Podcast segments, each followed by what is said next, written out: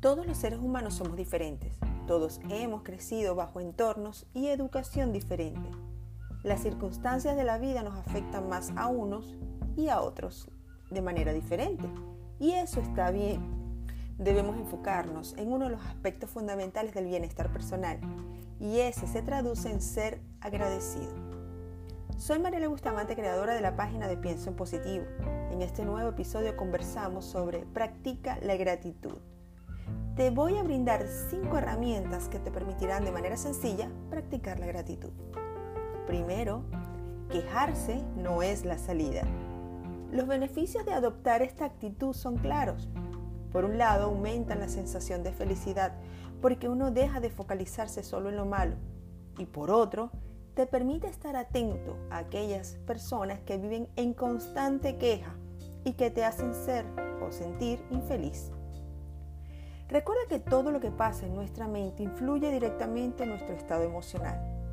Muchas veces nos quejamos por cosas sin sentido o que no tienen ningún valor y lo generalizamos y esto nos lleva a problemas, más, más problemas y no a soluciones que solo generan en nosotros pues malestar y desdicha.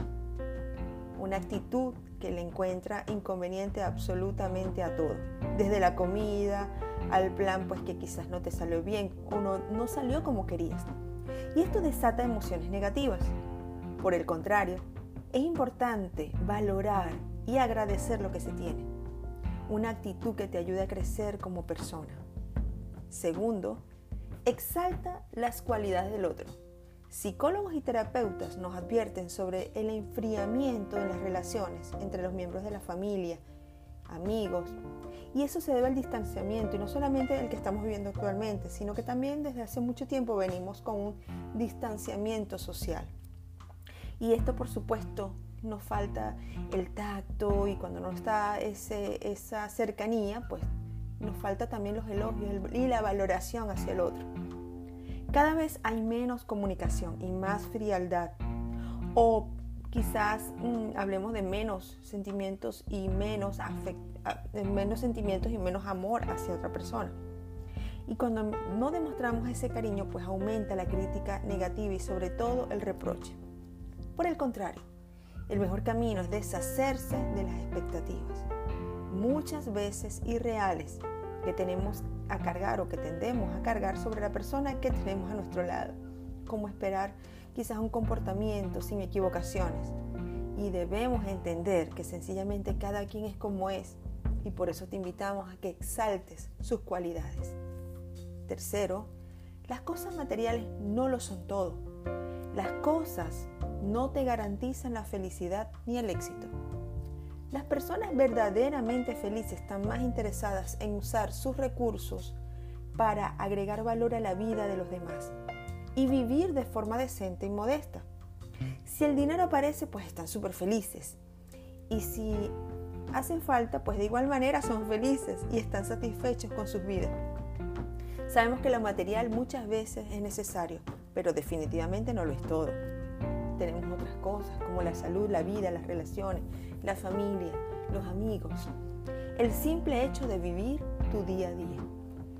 Cuarto, tu trabajo puede ser una fuente de motivación.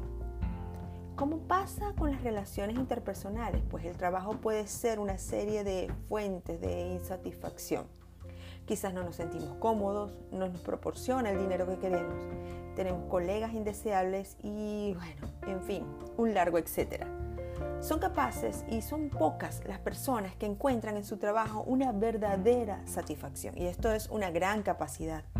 Es conveniente hacer un giro en el enfoque, sin esperar el agradecimiento de tus colegas o superiores, sin encontrar la gratificación propia. Valora lo que realizas, valora la suerte o la oportunidad que tienes de estar ahí. Valora el crecimiento, el aprendizaje. Empieza a ver ese trabajo de una forma diferente y verás cómo agradeciendo van a llegar más cosas para agradecer. Quinto y último, Sigue un camino de gratitud. Por ejemplo, agradecer que tienes alimento en la mesa.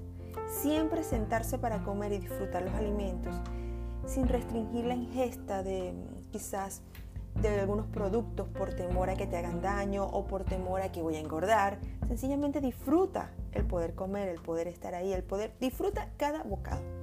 Eso es algo muy sencillo y que te va a, vas a iniciarte de esta manera a conectarte con la gratitud. Si queremos que la balanza de nuestra vida se incline hacia la felicidad y el bienestar, es importante que incorporemos en nuestra vida prácticas saludables que nos permitan contrarrestar los efectos tóxicos de emociones como la ira, el miedo y la tristeza. ¿Y qué mejor manera de lograrlo a través de una actitud positiva, una actitud de alegría grata? Es por eso que cuando te sientas realmente agradecido, pues definitivamente los indicadores de estrés, la ira, la preocupación y la ansiedad disminuyen y descienden totalmente. Y eso a la vez te va a traer beneficios para tu salud porque reduce la posibilidad de sufrir de enfermedades. Así que por todo lo antes comentado, definitivamente vivir en gratitud es una manera de vivir, es una manera de traer tu 2020 y manejar tu 2020 como lo deseas.